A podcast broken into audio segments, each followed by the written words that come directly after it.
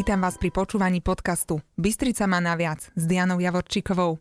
Dnes sa budeme venovať téme, ktorá možno na prvé počutie sa ľuďom nezdá až taká veľmi dôležitá, alebo nie je to číslo jeden na riešenie. Mnohí si možno povedia, že Banskej Bystrica alebo Slovenska všeobecne sa netýka. Dúfam teda, že po rozhovore s mojou dnešnou hostkou si poviete áno, týka sa ma to a týka sa ma to dokonca viac, ako som si doteraz myslel, myslela. Hovorím totižto o téme bezpečnosti. Porozprávam sa o tom s dámou, riaditeľkou komunitnej nadácie Zdravé mesto, pani Beatou Hirt. Ahoj Beatka. Ahoj. Vy ste v roku 2018 až 2019 realizovali v komunitnej nadácii taký veľmi zaujímavý prieskum, ktorý sa volá Ako sa cítia ženy v Banskej Bystrici. Ako sa teda cítia? Cítia sa tu dobre? Cítia sa aj dobre, ale my sami sme boli prekvapení z tých výsledkov, z tých negatívnych, že problém číslo jedna, ktorý vyskočil, je diskriminácia. O tom hovorili ženy rôzneho veku, rôzneho sociálneho zázemia, rasy, pracovných zaradení, vzdelania. Najväčší problém, s ktorým sa dennodenne stretávajú v Banskej Bystrici. Cítia sa ženy v našom meste bezpečne? To bola ďalšia veľká téma. Necítia sa bezpečne, ale by som to nezužovala len na bezpečnosť e, z toho pohľadu, že ohrozené, že sa mi niečo stane, ale na mnohých miestach sa necítia um, akoby dobre, komfortne a preto sa im vyhýbajú. Že vlastne um, môže to byť verejný priestor, kde je neprehľadná situácia alebo E, zložitá dopravná situácia a mm, vedome alebo aj podvedome tam proste nechodia. Áno, my sme práve teraz v týchto dňoch vyhlásili takú výzvu, verejnú výzvu na našom Facebooku Bystrica má naviac, aby nám ľudia posielali fotografie takých tmavých miest, možno málo prehľadných situácií v meste, nebezpečných kútov alebo povedzme aj takých zle osvetlených priechodov prechodcov pretože cieľom by malo byť ako keby zozbieranie týchto fotografií, aby sme vytvorili mapu Banskej Bystrice s cieľom zefektívniť prácu a kroky samozprávy a aj mestskej policie. Beatka, máš ty konkrétne vo svojom okolí napríklad také nejaké tmavé miesto, neprehľadný kút alebo niečo, čo ti evokuje takú nebezpečnú situáciu v meste? Um, žiaľ Bohu mám, každý deň skoro tadiaľ chodím no, na ulici Družby, keď idem zo zastávky z okružnej. Cez deň tá ulica vyzerá fakt dobre, že je tam opravený chodník, široký, pohodlný, len na ňom nie je verejné osvetlenie. To znamená, že keď ja idem z práce okolo 5, čo už je tma v zime, tak musím ísť po ceste. Keď idem pešo, tak je to problém, lebo je tma, už teda nosím aj tie reflexné prvky samozrejme pre istotu, ale tak ako v mnohých bystrických uliciach auta parkujú po jednej a po druhej strane, Takže človek si musí naozaj dávať pozor. Ja chápem, že je to aj veľmi nebezpečné pre tých šoférov, že ich to musí znervozňovať, ale nie je inej možnosti, pretože tam je absolútna tma na tom chodníku. Že úplne e, absurdne je osvetlená cesta, ale nie chodník, kadiaľ by mali chodiť ľudia. Vidím, že niektoré tie paneláky to vyriešili si ako keby svoj pomocne, majú tam také tie svetielka, ktoré reagujú na pohyb, takže aspoň keď prídete k vchodu, tak sa tam niečo osvetlí, ale celá tá ulica je neprechodná večer. A samozrejme ešte kombinácia, keď takto poprší alebo mrzne, tak v podstate nevidíte si pod nohy, že kde sa šmiknete, spadnete a tak. Uh-huh. To je veľmi vážna situácia. Netýka sa to samozrejme len žien, ale všeobecne chodcov v akomkoľvek veku. Také dobre správované mesto by malo dbať aj na integráciu seniorov a senioriek do aktívneho života. Nám trošku stiažuje situáciu COVID, samozrejme, ale my možno ani nevieme, koľko osamelých seniorov a senioriek žije v našom okolí. A oni majú aj prostredníctvom eh, slabej bezpečnosti vo svojom okolí možno stiažený prístup k socializácii. Je to veľký problém súčasnej doby. Ako v podstate by sme vedeli zvýšiť bezpečnosť povedzme starších ľudí v našom meste? Sú nejaké konkrétne opatrenia známe zo zahraničia alebo z iných miest? Tak príkladov je určite veľa. Úplne taký ten základný, ale to sa netýka len seniorov, je, že myslieť na tieto veci, na to, ako sa cítia ženy, seniory alebo tie slabšie skupiny už pri plánovaní mesta, pri nových stavbách, pri plánovaní ulic, prechodov. Uh, to je akoby číslo jedna pri, pri riešení bezpečnosti. A čo sa týka seniorov, je kopa príkladov, kde sa snažia spájať generácie, napríklad vysokoškolských študentov so seniormi, lebo uh, asi v našom meste, tak nemáme na to čísla, ale vieme o tom, že veľa seniorov žije v dvoj-trojizbových bytoch, sú osamelí a v zahraničí sú príklady, že spájajú, sú programy, kde vlastne ponúkajú spolužitie, že, že vysokoškolský študent býva u seniora, má výhodnejšie, možno lacnejšie bývanie a, a o tých vzájomných výhodách asi ani netreba hovoriť, že senior je sociálne zapojený, zase vie pomôcť študentovi poradiť, porozprávať, študent vie nakúpiť, vie zase ho naučiť možno s internetom, e, porozprávať sa. Veľakrát e, stačí naozaj veľmi málo. Alebo povedzme detské hryska. Mohli by byť e, projektované alebo trošku sa pri tom myslieť aj na to, že keby si tam prišiel sadnúť senior, aby to bolo pohodlné a bezpečné pre toho seniora a zároveň, aby to tak nejako motivovalo aj ostatných ľudí všímať si tých seniorov, že príde si tam nejaká staršia dáma sadnúť, tak eh, tí rodičia, ktorí sú tam s deťmi, si môžu prisadnúť, eh, prehodiť slovičko dve, že eh, je to na jednej strane o tom vytváraní tých materiálnych podmienok z hľadu toho prostredia, ale na druhej strane je to aj taká tá výchova alebo zmena pohľadu spoločnosti na to, že poďme sa rozprávať, poďme si všímať jeden druhého, lebo to veľmi súvisí s tým, ako bezpečne sa cítime v tých komunitách. Tieto dve oblasti spadajú pod samozprávu? Vie to samozpráva riešiť? Samozpráva na jednej strane určite vie riešiť tým, že ako naprojektuje tie, tie verejné priestory a na druhej strane vie vytvárať podmienky pre ľudí, ktorí to chcú riešiť. Buď aktivistov alebo neziskové organizácie, ktoré sa týmto témam venujú. U nás je to napríklad Centrum dobrovoľníctva, o ktorom viem, že robí program teraz Uši k duši, ktorý sa venuje práve osamelým seniorom, seniorkám, aby neboli izolovaní, aby mali človeka, s ktorým si ter- môžu napríklad len zavolať párkrát cez týždeň, prípadne keď budú lepšie podmienky kvôli covidu, že ich aj navštívia, pôjdu sa spolu prejsť a tak ďalej. A čo nemusí byť vždy len finančná pomoc, ale aj nejaké sprostredkovanie spolupráce, zbieranie dobrých nápadov, hľadanie si e, partnerov do projektov. Mhm, administratívna pomoc, povedzme, s Mestským úradom spolupráca. Áno, jedna vec je v podstate to prostredie, ktoré veľmi vplýva na bezpečnosť, druhé je správanie sa ľudí.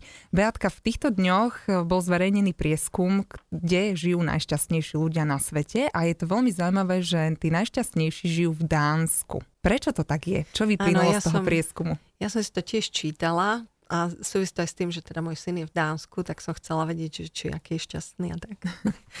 A mňa teda veľmi prekvapilo, že uh, keď hľadali dôvod, ako sa im to podarilo, tak jeden z tých hlavných dôvodov, ktoré sa uvádzali v tom článku, bolo, že učenie sa empatii a rozvoju empatie jednotlivých ľudí, tomu sa venujú už od škôl. Že je to základná vec, aby si vedelo dieťa, mladý človek, e, akýkoľvek dospelý sa vžiť do toho, ako sa asi cíti a všímať si ľudí okolo seba. Takže to bolo veľmi prekvapivé a ja by som si veľmi želala, aby sme sa nejako... Ja si myslím, že Slovensko toto malo, lebo sme vidiecká krajina, kde ľudia sa o seba starali a inak by neprežili.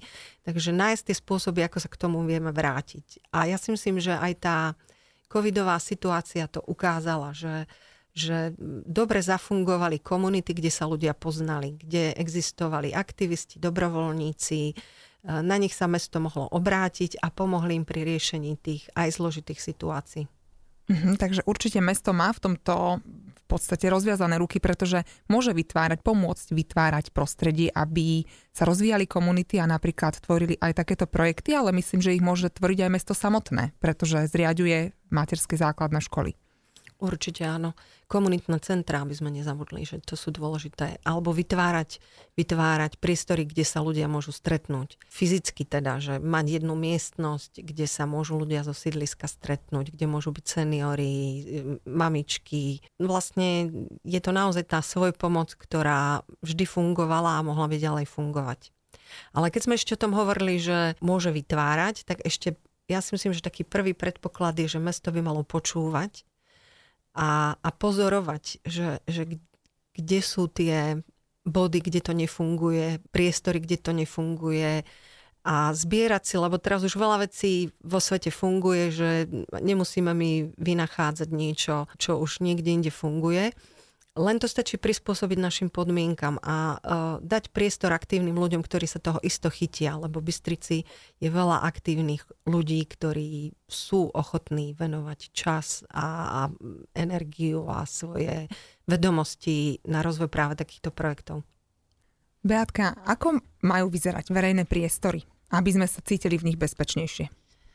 Z toho, čo teraz som si čítala a hovoria skúsenejší, že tie verejné priestory by mali byť e, vizuálne prehľadné, čisté, to znamená žiadne nejaké kríky, povedzme okolo autobusových zastávok alebo nejaké menšie stavby mobiliár, ktorí by zneprehľadnili tú situáciu. Dôležitý je aj taký estetický vzhľad, lebo to tiež nejako vplýva na ľudí, aby sa inak správali. Samozrejme dobre osvetlené, mali byť, byť natoľko atraktívne, že tam tí ľudia budú chodiť. Lebo keď chodia ľudia, tak je minimálny predpoklad, že sa niečo zle stane. Keď sme spomínali seniorov, máme tu aj druhú skupinu obyvateľov a obyvateľiek a to sú naši tínedžeri. Viem, že vo svete sa vytvárajú také špeciálne ihriská, ktoré slúžia práve pre potreby tínedžerov a sú tam rozdiely medzi mladými slečnami a teda mladými mužmi. Ako fungujú tieto ihriska v zahraničí? Hm. Ako to súvisí s bezpečnosťou? Ja som čítala taký príklad z Viedne, kde vlastne postavili tie, alebo stavajú hriská pre dievčence inak ako pre chlapcov, pretože mm, e, tie pubertálne dievčatá chcú mať na jednej strane svoje súkromie, priestor, kde sa môžu porozprávať, ale zároveň potrebujem, aby boli v bezpečí. To znamená, že ten priestor takisto musí mať e, veľmi jednoduchý východ, prehľadný, aby boli keď majú pocit neistoty, nebezpečia, veľmi rýchlo na takom verejnom priestore, kde sa im už nič nemôže stať, alebo vlastne vedia sa dovolať nejakej ochrany. No a vlastne tie hryska sa stávajú s pomocou psychológov, sociológov a tým pádom slúžia tej cieľovej skupine, pre ktorú chceme, aby boli čo ano. najpohodlnejšie. Čo u nás asi zatiaľ ešte... Niektoré mesta to už majú a myslím si, že postupne sa to snáď aj naučíme tu. Tak postupne snáď začneme vôbec budovať nejaké ihriska pre deti, ktoré majú viac ako 5 rokov, lebo aj toto chýba v našom meste. Ale to je samozrejme Presne, aj na väčšiu tému. Hm, veľký, veľkou témou je napríklad aj to, že chýbajú vôbec pešie koridory z mestských častí do centra to je akože obrovský problém, keď napríklad spomíname tie mladé rodiny, že pokiaľ mamička alebo teda rodič s kočikom chce vôbec prejsť z mestskej časti povedzme do mesta, tak má obrovský problém. Takže určite sa treba zamerať možno, že aj na novú koncepciu tvorby chodníkov. Určite áno. A takisto to súvisí s bezpečnosťou, že zase ja ako mama aj dospievajúcich a dospelých dcer, keď sa večer mali vrácať z mesta pešo, to som im hovorila, radšej si zaplatiť taxík, ako ísť pešo z centra niekde na, na sídlisko, pretože je tam kopa tých zákutí, ktoré sú potenciálne veľmi nebezpečné.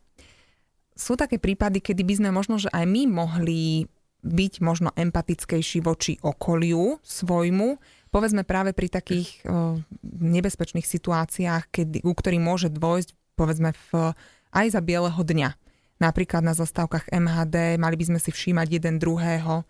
Presne, že mm, ja zvyknem hovoriť také príklady, že lebo isto sa to stalo každému z nás, buď priamo, že my sme boli akoby tou obeťou alebo svetkom niečoho, že povedzme stojí tam mladá slečna buď na zastávke alebo aj v autobuse a lepí sa na ňu nejaký pripitý alebo aj inak agresívny, ktorý nemusí byť úplne že nebezpečný, čo sa týka, že ide ublížiť, ale je to tak nepríjemná situácia, že ona vlastne môže mať z toho veľkú traumu dlhodobo. A vtedy stačí len sa pristaviť, postaviť sa k tej slečne, začať sa s ňou rozprávať a tým pádom automaticky odradíte toho človeka, ktorý ju tam vyslovene otravuje. Čiže uh, buďme k sebe všímaví, že to je veľká časť uh, tej bezpečnosti v meste, že keď ľudia len, len cítia, nemusí to byť, že už vidia, že sa niečo zle deje, ale veľa, veľa,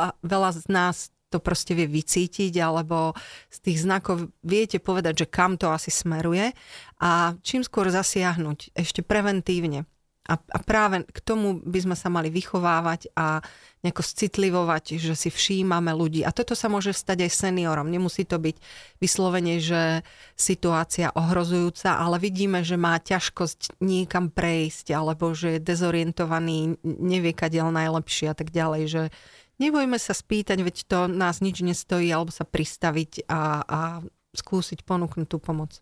To je to, čo asi môže urobiť každý z nás, teda keď sa rozprávame už o dospelých ľuďoch, takže na týmto by sa mal asi každý z nás zamyslieť a mať naozaj oči otvorené, sledovať svoje okolie a byť taký empatickejší k ľuďom okolo nás. Ale samozpráva v tomto môže vytvárať prostredie konkrétne v materských a základných školách, ktoré zriaďuje a dokáže podporovať programy, ktoré vedú teda k empatii a k tej výchove malých eh, študentov, žiakov. Každopádne tých krokov, ktoré samozpráva môže urobiť, je rozhodne viac. A ja by som ich rada, rada zhrnula, pretože sú to niektoré z nich dokonca takmer nič nestoja. Sú to veľmi lacné riešenia. Treba byť k ním len, povedzme, otvorený a nebať sa začať robiť prvé kroky.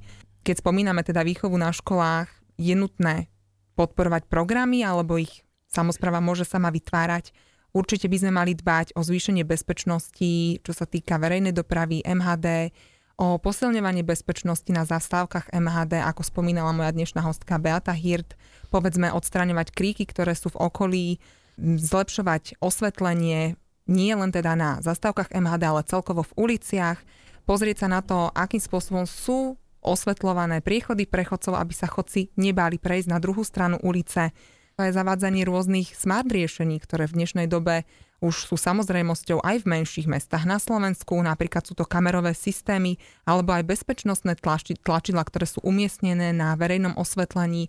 Sú to rôzne smart aplikácie v mobilných telefónoch, ktorými sa dokáže mm, Bansko-Bystričan, Bansko-Bystričanka nakontaktovať priamo na mestskú políciu. No a keď sme pri tej mestskej polície, je to samozrejme aj reforma mestskej polície, zvýšenie stavu inšpektorov v eh, mestskej policie v našich uliciach, pretože to je veľmi dôležité, vysuté pracoviská na veľkých sídliskách. No a je to aj tá mapa, o ktorú sa my pokúšame, slaboviditeľných miest, mavých kútov, nebezpečných situácií v meste a teda budeme veľmi radi, keď na Facebook Bystrica má naviac, nám budete posielať podnety, aby sme túto mapu dali dokopy. No a veľmi, veľmi dôležitá vec. Pri zavádzaní nových opatrení je veľmi dôležité prizývať ženy a myslieť na potreby žien v našom meste. Pretože ten pohľad žien na verejný priestor je odlišný, ako ho majú muži. Žiaľ, dodnes pri tvorbe strategických dokumentov mesta sa nehľadelo na to, aké potreby majú ženy v meste. A toto je veľmi nutné začať postupne zavádzať, pretože Bystrica má naviac. A ja ďakujem veľmi pekne mojej dnešnej hostke v podcaste Bystrica má naviac Dianou Javorčíkovou. Bola ňou pani Beata Hirt. Ďakujem, Beatka, že si prišla. Ďakujem aj ja za príležitosť.